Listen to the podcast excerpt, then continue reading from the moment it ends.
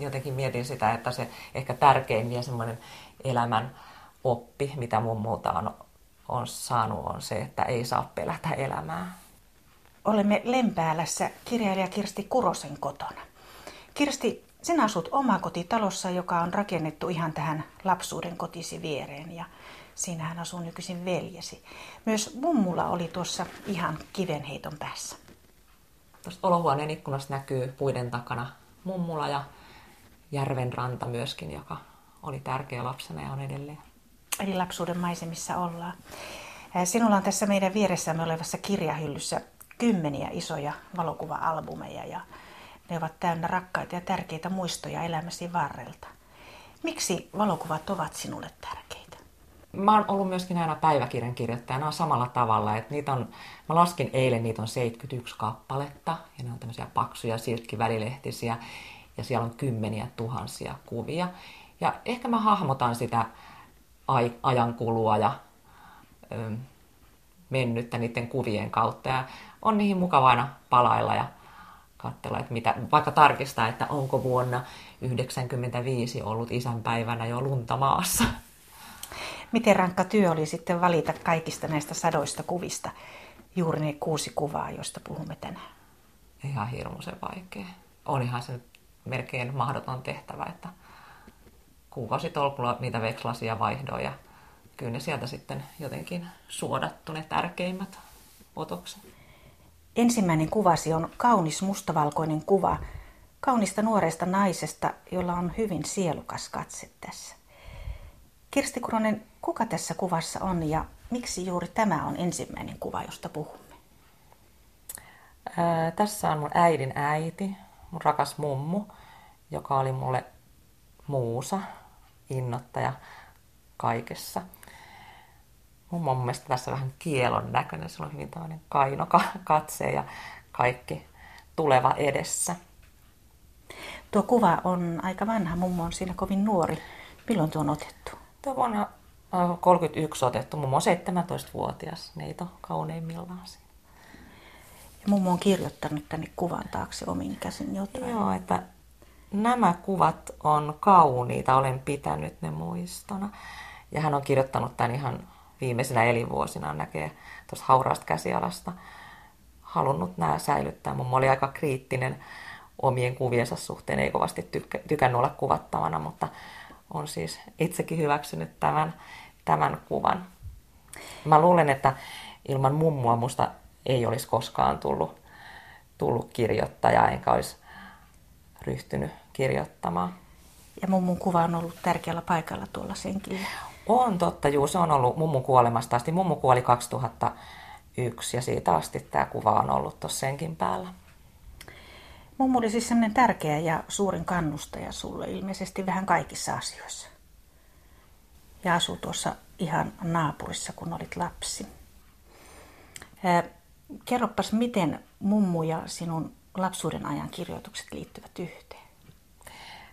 No, ne liittyy sillä että mm, mulla oli syntynyt pikkuveli ja sitten mä huomasin, että mä taisin jäädä aika siinä sivuun ja ilman huomioon, kun äidillä oli täystyötän mm, pienen kääryleen kanssa, jota inhosin jo siinä vaiheessa.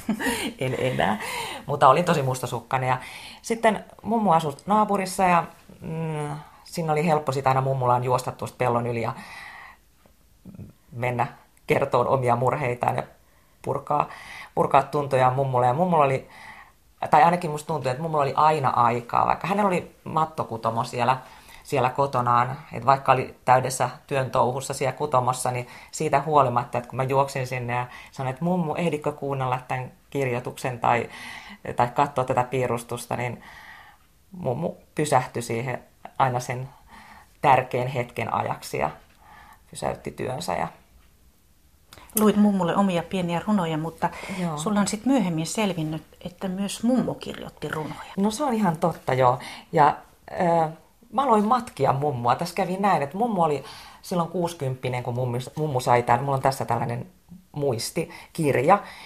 Ja tota, mummu on saanut tämän jouluna 74. Ja hän kirjoitti silloin ensimmäiset tuntonsa sitten tähän. Et sit, sitä ennen luultavasti kaikki aika oli mennyt sit siihen huusholin hoitamiseen lasten hoitamiseen, mattojen kutomiseen ja sitten tuntukin olevan aikaa. Ja mummulle lapsen lapset oli kovin tärkeitä. Mä olin vielä sitten kaiken lisäksi ensimmäinen, että sain vielä ekstra huomioon, mutta meitä oli kaiken kaikkiaan kymmenen, kymmenen ja tähän runovihkoon mummo on kirjoittanut meille kaikille omistetut äh, runot, tai nämä on oikeastaan tällaisia, miten mä sanoisin, riime, riimiteltyjä tilannekuvia. No, voin kertoa vielä tähän alustukseen sen, että mä kävin isäni kanssa uimassa aina, ja me juostiin mummulan äh, talon ohi, ja mummulan, meidän uimapolku kulki siitä mummun keittiön ikkunan alta, että tämä on tämä tilanne, mistä mummu tämän on kirjoittanut.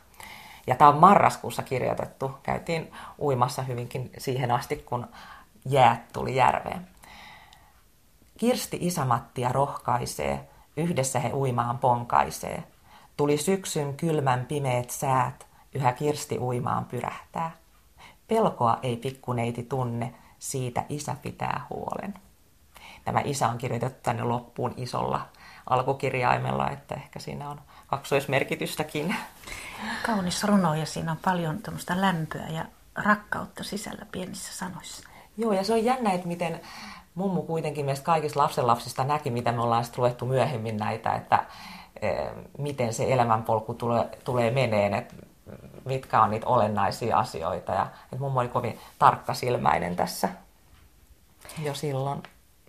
Mm. Mummusi jaksoi ajatella positiivisesti, vaikka hänen omaan elämänsä liittyy eräs erittäin dramaattinen tapahtuma.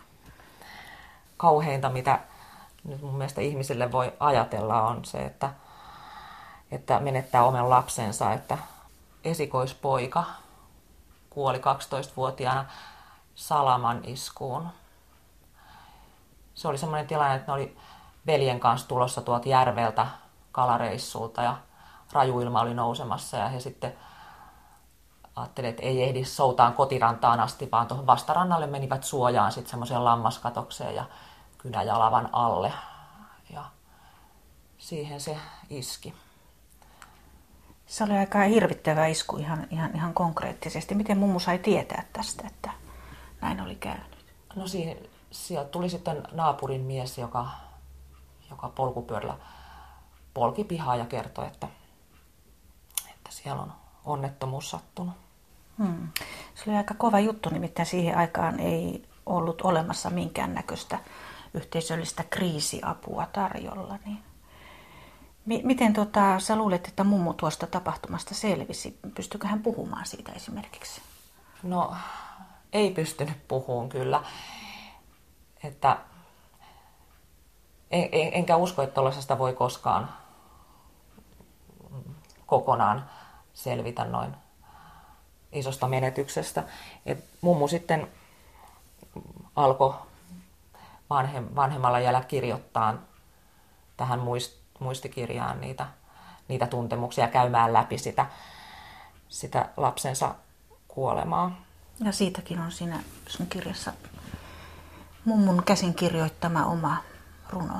Joo, tai täällä on monia, että mä ehkä nyt olen valinnut tähän tällaisen, no joo, tällaisen valoisamman, että täällä on aika, aika paljon tummempiakin, mutta kun mulla oli kuitenkin aina sellainen ajatus, että on parempi katsoa eteenpäin ja tulevaan ja menneet on menneitä ja jotkut asiat, asiat saakin unohtua ja näin. Niin, no, luen tämän runon, mihin myös kuuluu maton kutominen. On runoni säröjä täynnä, sitä kokemus innoittaa. Ja joskus muistoni kanssa elän elämäni uudestaan. Sitä aivan kuin kangaspuissa kudon mattoa asiakkaan, se loimi on aina valkoinen, mutta kudekirjavaa. Saa raita siihen värin tumman, mutta kirkas sitä kaunistaa. Sitä kaikkea elämän tuskaa ei kukaan pelätä saa. Hmm. Ja semmoinen, mä mm. jotenkin mietin sitä, että se ehkä tärkein ja semmoinen elämän oppi, mitä mun muuta on, on saanut, on se, että ei saa pelätä elämää. Hmm. Tähän mummun kuvaan kuuluu eräs, sanoisinko, hauskakin episodi. Olit silloin juuri saanut julki oman esikoiskirjasi Vili Voipion ja olit lähdössä kirjamessuille esiintymään. Kerro, mitä tapahtui. Miten mummo sekaantui asiaan? No joo, no tosiaan mainitsin, että tämä kuva on tuossa senkin päällä ollut meillä. Mä olin just sitten pukeutunut ja äh, lähdössä keikalle ja olin tuossa eteisessä ja yhtäkkiä kuului klonksaus olohuoneesta ja että no otetaan nyt vielä kengät pois ja käydään katsomassa, että mikä siellä oikein on tapahtunut, niin tämä kuva, vaikka se oli siis sillä kehyksessä ja nojas taaksepäin tuen varassa, niin se oli kaatunut naamalleen, siis kaikkien fysiikan lakien vastaisesti. Mummo oli siinä naamallaan ja tietysti tajusin, että jaahas, koska mummo oli aina hyvin huoliteltu ja tarkka vaatteista ja muuta, että tämä nyt on merkki siitä, että Kirsti, vaihda vaatteet, älä mene noissa rääsyissä esiintymään. Ja vaihdoin sitten, taisi olla sitten semmoiset vähän muodikkaat pikkusen risat farkut jalassa, niin me, mekon vaihdoin päälle mummun pyynnöstä.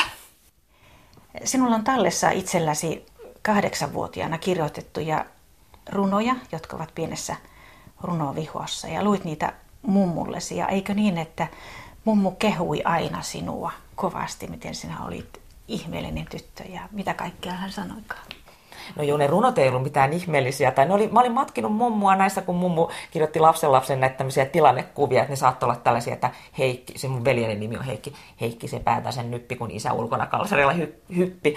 Mutta siitä huolimatta mummu aina vuolaasti kehui ja kannusti ja oli vain ilostunut ja ihmeissään. Ja minä olin ihmeellinen tyttö ja pieni lintu ja vaikka mitä. Ja tietenkin se tuntui pienestä tytöstä aivan suloselta ja kantoi sitten teiniään yli vielä aikuisuuteen asti. Et meillä oli tällainen, muodostu tämmöinen kahden tytön tai naisen runopiiri, pieni piiri, jossa sitten luettiin toisillemme näitä tekstejä. Eikö niin, että mummo oli niitä ensimmäisiä henkilöitä, joka sinulle vihjasi, että etkö sinä voisi Kirsti kirjoittaa kirjan?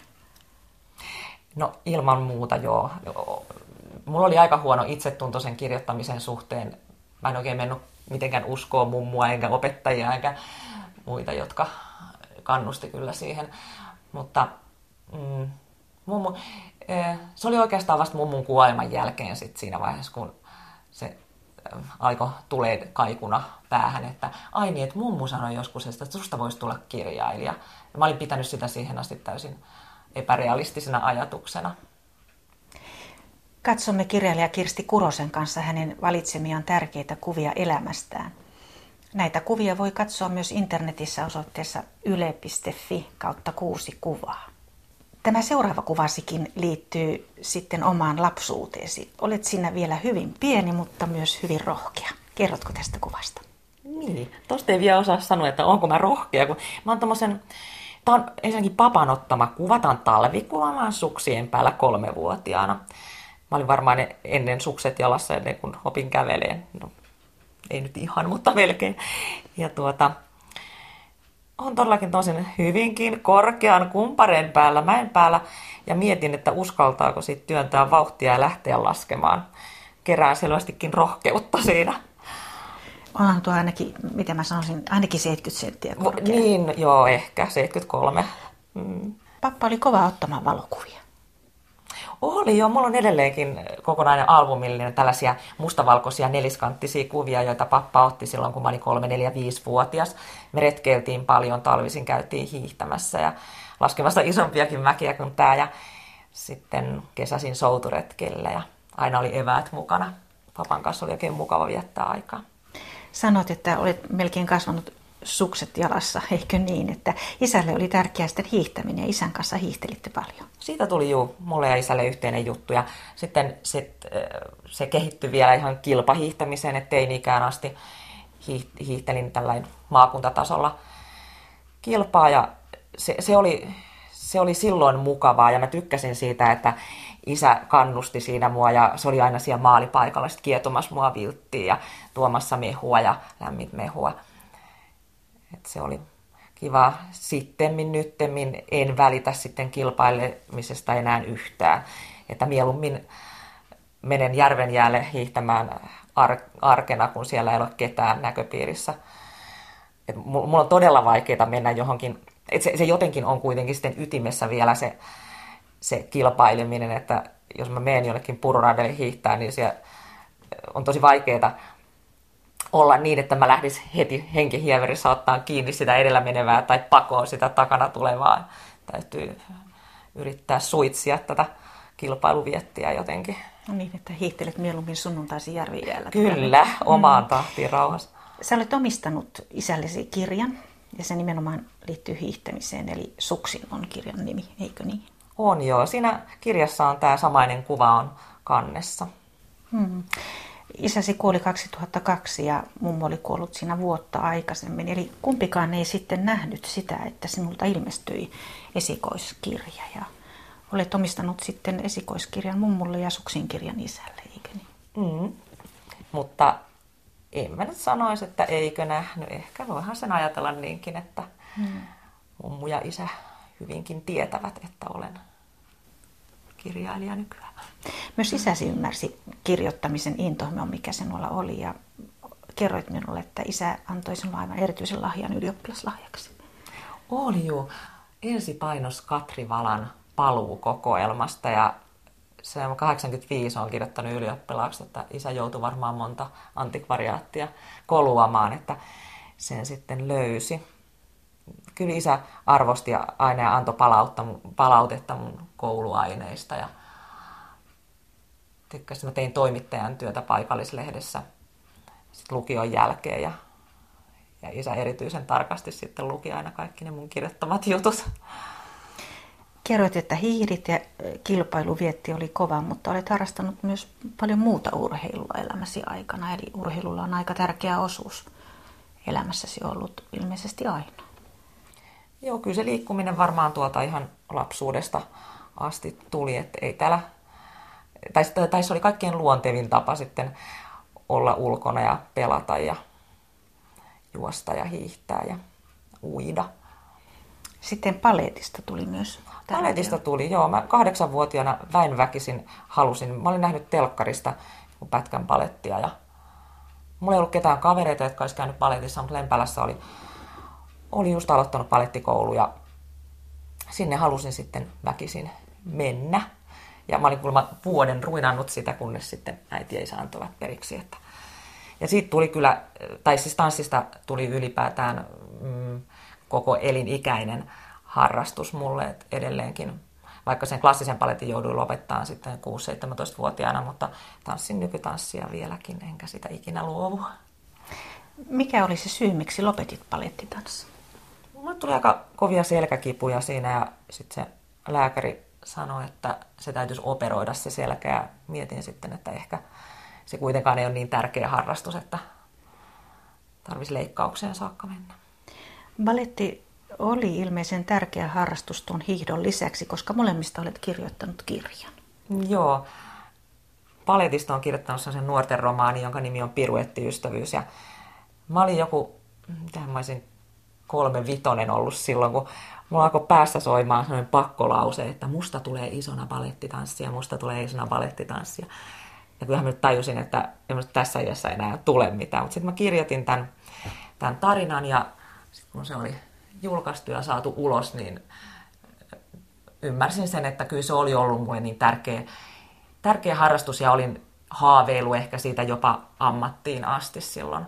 Sitten kun se piti väkivaltaisesti lopettaa, niin siitä jäi semmoinen jonkinlainen kutina, että kyllä musta vielä joskus tulee palettitanssia.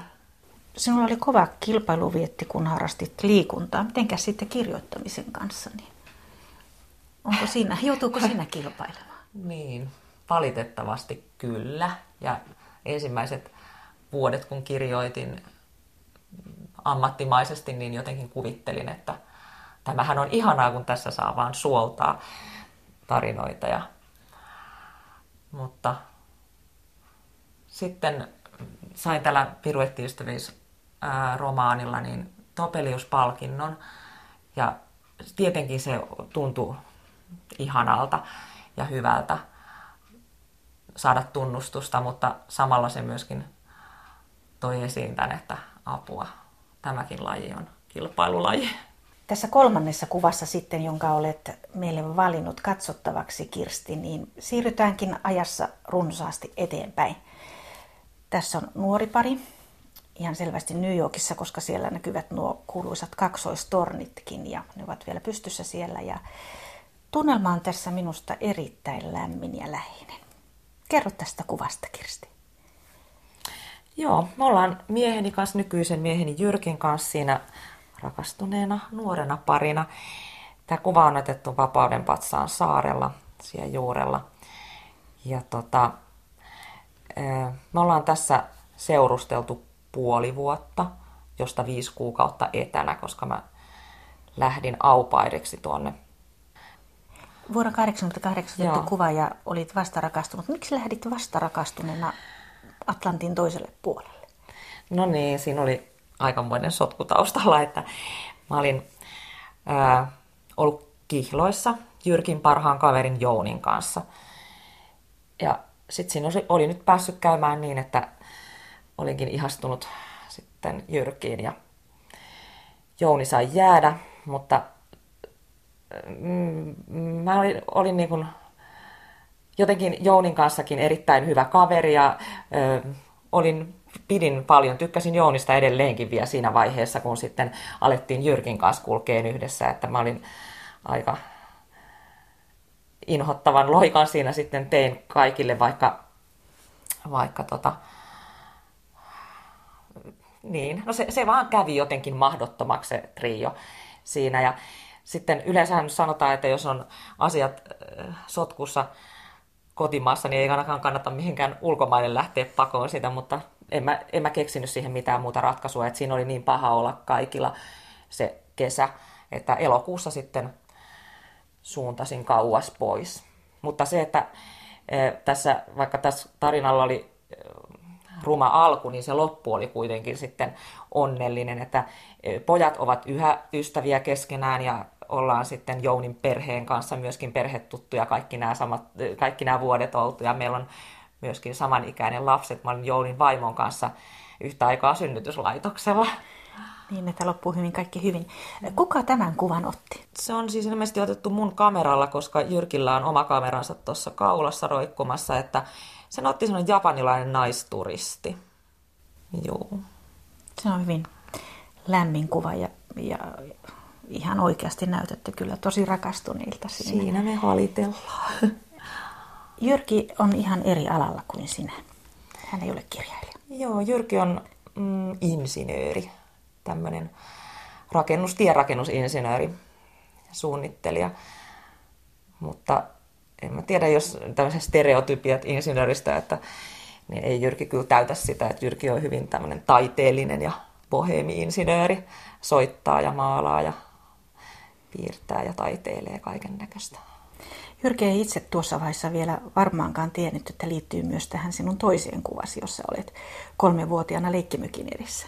No totta joo, että tuossa, äh, missä mä otan suksien, suksien kanssa tuossa leikkimäkin edessä, niin eh, sitä leikkimökkiä ei enää ole, se on purettu jossakin vaiheessa, mutta mä olen sitten rakentanut sen paikalle, ihan samaan paikkaan rantaan, uuden leikkimökin, semmoisen viiden neljän kesäpesän itselleni, jonka nimi on Pääskynen.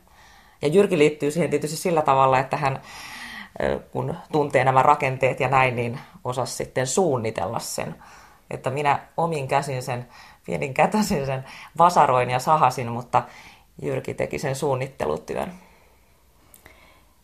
Joo, eli se sama päättäväisyys, että kyllä minä uskallan, joka näkyy tuossa kakkoskuvassa kolmevuotiaana, on sitten toteutunut siinä leikkimökissä. Niin, uskallan vaikka rakentaa talon. Se oli aika palkitseva tunne mulle, kun ymmärsin, että mitä ihmettä, osaanko tällaisen tehdä. Ja siellä mä oon nyt, siitä on seitsemän vuotta aikaa, kun sen kesällä rakensin ja siellä on joka kesä nukkunut oikein hyvin. Siellä on rauhallista ja kaunista. Asetut keväällä sinne ja lähdet sitten pääskysten kanssa yhtä aikaa pois. Niin, mäkin nimi on Pääskynen ja näin sen ajattelen, että sitten kun pääskyset katoavat, niin taas muutan tänne kotiin. Ohjelma, jota kuuntelette, on kuusi kuvaa. Näitä Kirsti Kurosen valokuvia voitte katsella osoitteessa yle.fi kautta kuusi kuvaa. Ja sitten siirrymme neljänteen kuvaan. Neljäs kuva on vuodelta 2004. Nojaat siinä koivun runkoon kesällä, tukka ponnarilla. hymyilet niin, että Ne suu menee saparot. korvasta korvaan. Onko ne saparot? Ne on saparot, joista toista ei näy vaan. No hymy on ainakin aivan niin leveä kuin olla voi. Todella onnellisen ja iloisen näköisenä. Mihin tämä kuva liittyy? No mulla on siinä esikoiskirjan vilivoitio kädessä ja se nyt selittää sen hymyn. Tämä on heinäkuun lopussa otettu, kun se on ihan uunituore juuri painosta tullut.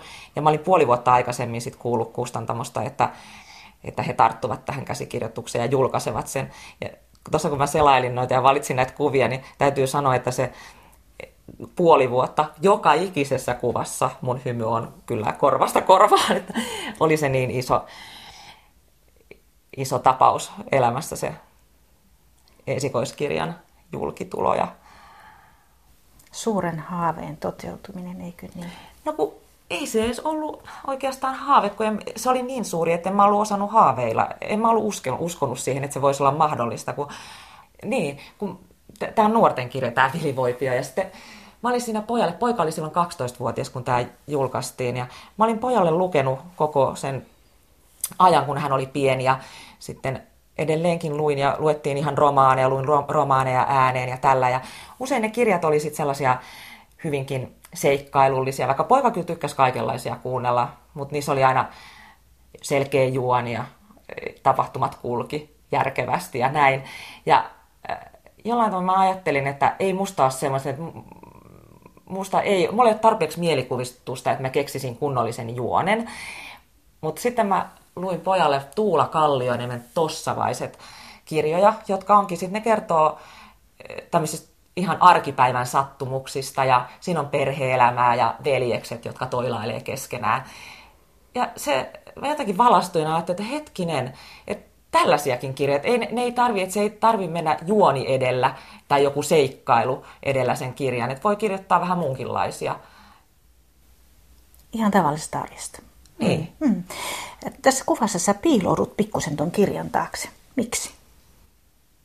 No se oli aika hämmentävää, koska se oli niin epätodellista, että, että on, on tullut kirjailijaksi, vaikka ei, jotenkin mä ajattelen sen niin, no mä luulen, että se oli ehkä kolmas kirja, kun mä sitä vasta pystyin sanoa ihan sillain kunnolla ääneen, että olen kirjailija.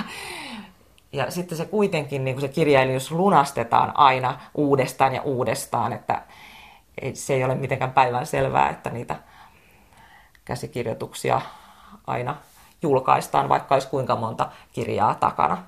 Kuinka hämmentävää oli sitten joutua sellaiseen niin kuin julkiseen pyöritykseen yhtäkkiä sinulta kysyttiin asioita, joita ei koskaan aikaisemmin oltu kysytty? No toi kirjoittaminen on jotenkin mulla ainakin niin yksityistä ja ja epäselvää myöskin se, että mistä se kumpuaa ja tällaisia, että sitten kun kysytään, että miten tämä kirja on syntynyt, jota aina kysytään, niin kuin se ei ole, että mä nimenomaan kirjoitan sen takia, että mä yritän selvittää näitä asioita itselleni ja jotain vaikeita mm, juttuja käsitellä kirjoittamalla, niin sitä on mm, hyvin vaikea palastella sitten ulkopuolisille sitä, että tehdä selväksi, että miten miten se kirjoittaminen etenee ja näin, niin ehkä mä olin ajatellut tässä, että se riittää, että mä kirjoitan, että mun ei tarvi sitten niin kuin missään haastatteluissa vastata tätä kirjoittamista käsitteleviin kysymyksiin, mutta... Mutta siihen joutui kuitenkin. Siihen joutui. Mm. Kun kirjoitit kirjan, niin tulit osaksi myös uutta yhteisöä, kirjailijayhteisöä. Mitä se antoi sinulle? Et yhtäkkiä siinä ympärillä on sellaisia ihmisiä, joihin, joiden joukkoon ei ole koskaan itse kuvitellut nousevansa. Ja sitten ne ihmiset on semmoisia, joiden kanssa pystyy puhumaan sitä kirjoittamista, mistä ei taas pysty puhumaan kenenkään muun kanssa. Että muutamasta tavusta jo tajuaa, että mihin tässä ollaan menossa ja mitä, tässä, mitä se toinen ajaa takaa. Ja näin, että se...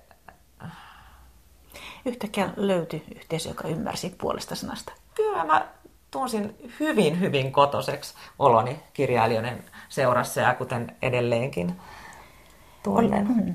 Olet kertonut myös, että, että olit siis ihan kolmikymppinen, etkä vielä silloinkaan ymmärtänyt, kun mummu sanoi, että pitäisikö sun kirjoittaa kirja, että joku kirjailija voisi olla ihan oikea ammatti. Ja sä olit tämän esikoiskirjan aikanakin toisessa ammatissa, eli kameramiehenä tuolla Yleisradiossa.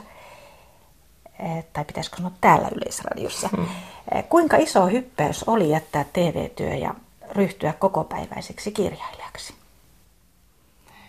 No isoin ero siinä tietysti silloin, että kun on jossain muualla töissä, niin se on kello silloin ja silloin menet jonnekin, mutta kirjailijahan mm, tekee itse oman rytmin itselleen. Et täytyyhän siinäkin olla sitä kurinalaisuutta, mutta kuitenkin kyllä mä nautin aivan valtavasti siitä vapaudesta ja että päivät kulkee sen kirjoittamisen ehdoilla ja omilla, omilla suunnitelmilla. Mikä siinä kameramiehen työssä oli sellaista, että olit aikoinaan ryhtynyt siihen? Kyllä se ilman muuta siis liittyy näihin valtavaan määrään näitä mun valokuva-albuja ja myöskin, että jotenkin hahmottaa, e, tykkää vangita tilanteita visuaalisesti ja rajata. Mutta rajaaminen on mulle aina ollut tärkeää. Mä pystyisin loputtomiin tekemään erilaisia kompositioita, josta, että mitä, mitä sinne jää ulkopuolelle ja mitä otetaan mukaan siihen kuvaan. Ja ehkä se kiinnostavin on justkin se, että mitä, mitä ei näy siinä kuvassa. Että jos joku katsoo esimerkiksi kuvasta ulos, niin mihin se katsoo ja ketä se katsoo ja tällaiset asiat. Ja kyllä mä siis kirjoittaessa myöskin tällä tavalla jotenkin visuaalisesti sitä ympäristöä hahmotan.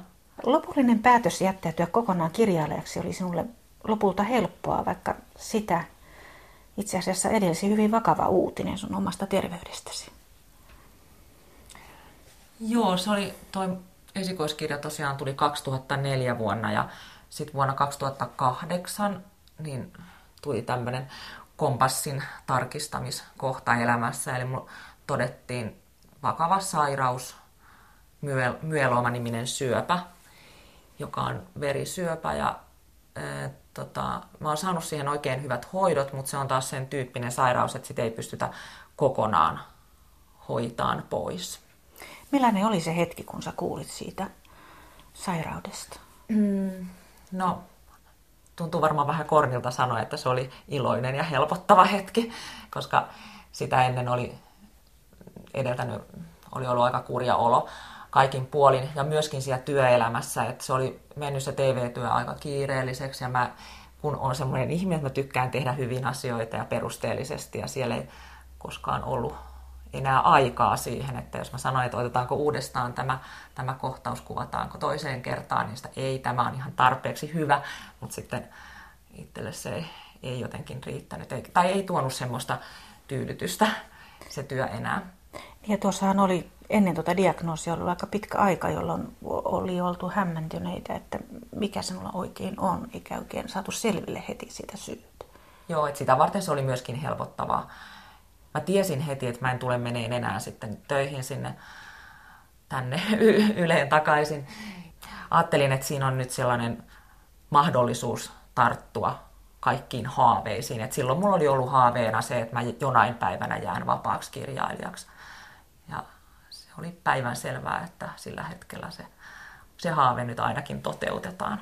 Ja kyllä muitakin sitten tämmöisiä pienempiä haaveita, kuten esimerkiksi laskuvarjohyppy ja tämä pääskysen rakentaminen. Että lopultakin ymmärsi sen, että kaikki mitä haluaa tehdä ikinä on tehtävä juuri nyt, eikä siirrettävä sitten sinne jonnekin kauas tulevaisuuteen. Sairaus jollakin tavalla rytmittää sun elämäsi myös kolmen kuukauden jaksoihin. Joo, mä käyn kolmen kuukauden välein kontrolleissa, otetaan verikokeita ja tämänkin mä oon kääntänyt. Se ensin tuntui aika jotenkin rasittavalta ja oli ahdistunut olo aina ja jännitti sitä, että miten nyt on, minkälainen tilanne on päällä ja näin. Ja, mutta sitten mä oon miettinyt, että nämä, ensinnäkin nämä kontrollit auttaa siihen, että sitten kun se sairaus nostaa uudestaan päätään, niin siihen päästään kiinni mahdollisimman nopeasti. Ja sitten toisaalta myöskin, että koska mulla ei ole niiden hoitojen jälkeen ollut um, semmoista varsinaista sairauden tuntoa, niin äkkiä pääsee unohtamaan sen, että täytyy ottaa hetkistä kiinni. Niin nämä muistuttaa kolmen kuukauden välein, että nyt elä täysiä. Eli se hetki, kun sä olet siellä kontrollissa ja lääkäri sanoo, että, että kaikki on hyvin, minkälainen hetki se on? No kyllä mä joka kerta on purskahtanut itkuun siellä sitä ihan pelkästä helpotuksesta, että, että edelleenkin, yhä vieläkin, yhdeksän vuotta on diagnoosista, niin hoidot tehosivat niin hyvin, että, että ei ole tarpeen aloittaa uusia hoitoja. Mutta sitten eh, kun mä tuun kotiin sieltä kontrollikäynniltä, ja, niin sitten taas tulee semmoinen niin kuin olo, että, että hyvä ja aika, että nyt mä joudun kolme kuukautta taas olen ihan omillani ja kukaan ei huolehdi musta, et, eikä pidä äh, kontrollia siitä, että miten mun veriarvot kehittyy. Että siinä tulee vähän semmoinen mm, pieni pelko, kauhun hetki siihen. Levoton olo. Joo. Pelkäätkö sä kuolemaa? No en mä pelkää. Kyllä mä nuorempana pelkäsin aika paljonkin, mutta se oli oikeastaan se mummun kuolin hetki, missä mä olin saattamassa mummua siinä kohdassa pitämässä kädestä kiinni, kun mummo viimeisen kerran hengitti. Ja siinä oli sellainen kokemus, että musta tuntui, me oltiin mummun kanssa puhuttu paljon etukäteen sitä, että hän menee sitten sinne kesämaahan, kun hänestä aika jättää. Ja musta tuntui, että mummo otti mua kädestä kiinni ja me juostiin semmoista metsäpolkua, ähm, aurinko siivelöityi sieltä puiden välistä ja meillä oli mekot päällä molemmat ja me juostiin sellaiseen peräjälle ja siellä aidan takana näkyi sitten sellainen loputon äm, niitty, vihreä maa. Ja mummu avasi veräjä ja kulki siitä läpi ja jatkoi sinne niityille. Ja mä ko- kovasti olisin halunnut mennä mummun mukana, mutta sitten mummu sulki sen portin ja minä kävelin takaisin metsäpolkua. Ja tämä tuntuu hyvin konkreettisesta, konkreettiselta musta tämä kokemus. Hmm. Ja sillä hetkellä se kuoleman pelko häipyi. Että ajattelin, että, että mummu näytti mulle jotain, että mitä sitten on. Ja näin sen haluan sen enempää sitä järkeilemättä, niin ymmärtää sen asian. Hmm. Mummu kuoli ihan rauhallisesti terveyskeskuksessa ja sait todella olla hänen, hänen vieressään. Tärkeän ihmisen kädestä pitää kiinni. Se oli kyllä merkittävä, mullistava, tärkeä hetki mulla. Viides kuvasi onkin sitten aivan erilainen, mitä ollaan katsottu tähän mennessä, sillä tässä ei ole yhden yhtäkään henkilöä. Tässä on meri, kallioita, kaunis auringon valo sieltä siitä jostain pilvien lomasta, mutta samalla tuossa kuvassa on ihan himpun verran jotakin uhkaavaakin. Mistä tämä kuva on ja oletko ottanut tämän itse vai? olen ottanut itse ja olen ottanut paljon näitä vastaavanlaisia kuvia samasta paikasta. Tämä on Veenöön saari saaristomerellä. Tämä on aika pieni saari, siellä on kymmenkunta ihmistä asuu vuoden ympäri. Ja mantereelta on tuommoinen puolentoista tunnin yhteysalus matka tänne, että on ihan ulkosaari. Toisaalta tämä kuva voisi olla yhtä hyvin metsä tai järvi tai vastarannan iso kivi, mutta mä valitsin tämän saariston nyt sen takia, että tämä on sellainen tärkeä luontopaikka, minkä mä oon löytänyt vasta-aikuisena. Mä oon reilu 15 vuotta käynyt tuo Veenöön saaressa. Saaressa mä menen sinne aina keväällä tuossa vapun tienoilla ja on siellä viikon semmoisessa vähäisessä aittamökissä – ja tämä kuva on sieltä pohjoisrannalta, joka on täysin autio. Se on kolme kilometriä loputonta kallio rantaa, joita niitä siellä voi käyskennellä. Kerroit mulle aikaisemmin, että tämä kuva liittyy jotenkin myös siihen, kun mummu kuoli. Eli oikeastaan tuohon edelliseen asiaan, mistä puhuimme. Eli jollakin tavalla mm. koit, että joku tärkeä ymmärtäjä oli poissa elämästäsi. Joo, tämä varmaan jo molempiin sekä isän että mummun kuolema ja he kuoli vuoden välein. Mummu 2001 ja isä 2002. Ja sitten mä tunsin olevani aika yksin, en paitsi kirjoittamisen kanssa, vaan myöskin sitten ähm, semmoisen jonkunlaisen kannustuksen tarpeessa. Ja halusin löytää jonkun sellaisen paikan, missä saa olla ihan yksistään ja omien ajatusten kanssa ja etsiskellä niitä jotain syvimpiä tuntoja, tuntoja saada niihin, niihin yhteys. Ja hiljaisuus, mikä siellä on. Että ne pelkät luon, luonnon äänet, meren pauhut ja tuulen nousut ja puiden ja merilinnut. Mä ollut sisämaan ihminen, niin eihän, mulla oli ihmeellistä se, että siellä yhtäkkiä oli jotain, jotain ristisorsia ja haahkoja ja alleja ympärillä ja mä oon aina tykännyt linnoista ja niitä pystyy siellä loputtomasti, tarkkailemaan ja olemaan itsekseen. Tuossa kuvassa on, on ilmeisesti kuitenkin jotakin myrskyn tapasta tulossa. Tai... Tämä on tosiaan, tässä on myrsky nousemassa ja ihan pikimusta taivas tuolla ja ja jotenkin mä, mä pidän myrskyistä. Mä en pelkää, pelkää tällaisia sopivan kokoisia luonnonvoimia, koska niissä tuntee itsensä sopivan kokoiseksi ja ymmärtää sen, että se kuitenkin se, se luonto on se suurin mahti. Niin myrskyä eikä ylipäätään säätä voi hallita. Joo, ja mähän tykkäisin hallita kaikkea mahdollista, että mä oon luonteeltani sellainen, että, ähm, että pitää hallita ja suorittaa ja tietää kaikkien kasvien ja lintujen nimet ja tämän tyyppistä, mutta tämä sää on täysin arvaamaton. Kirsti Kuronen, viiden kuvasi kautta olemme kulkeneet yhdessä matkan sinun elämääsi.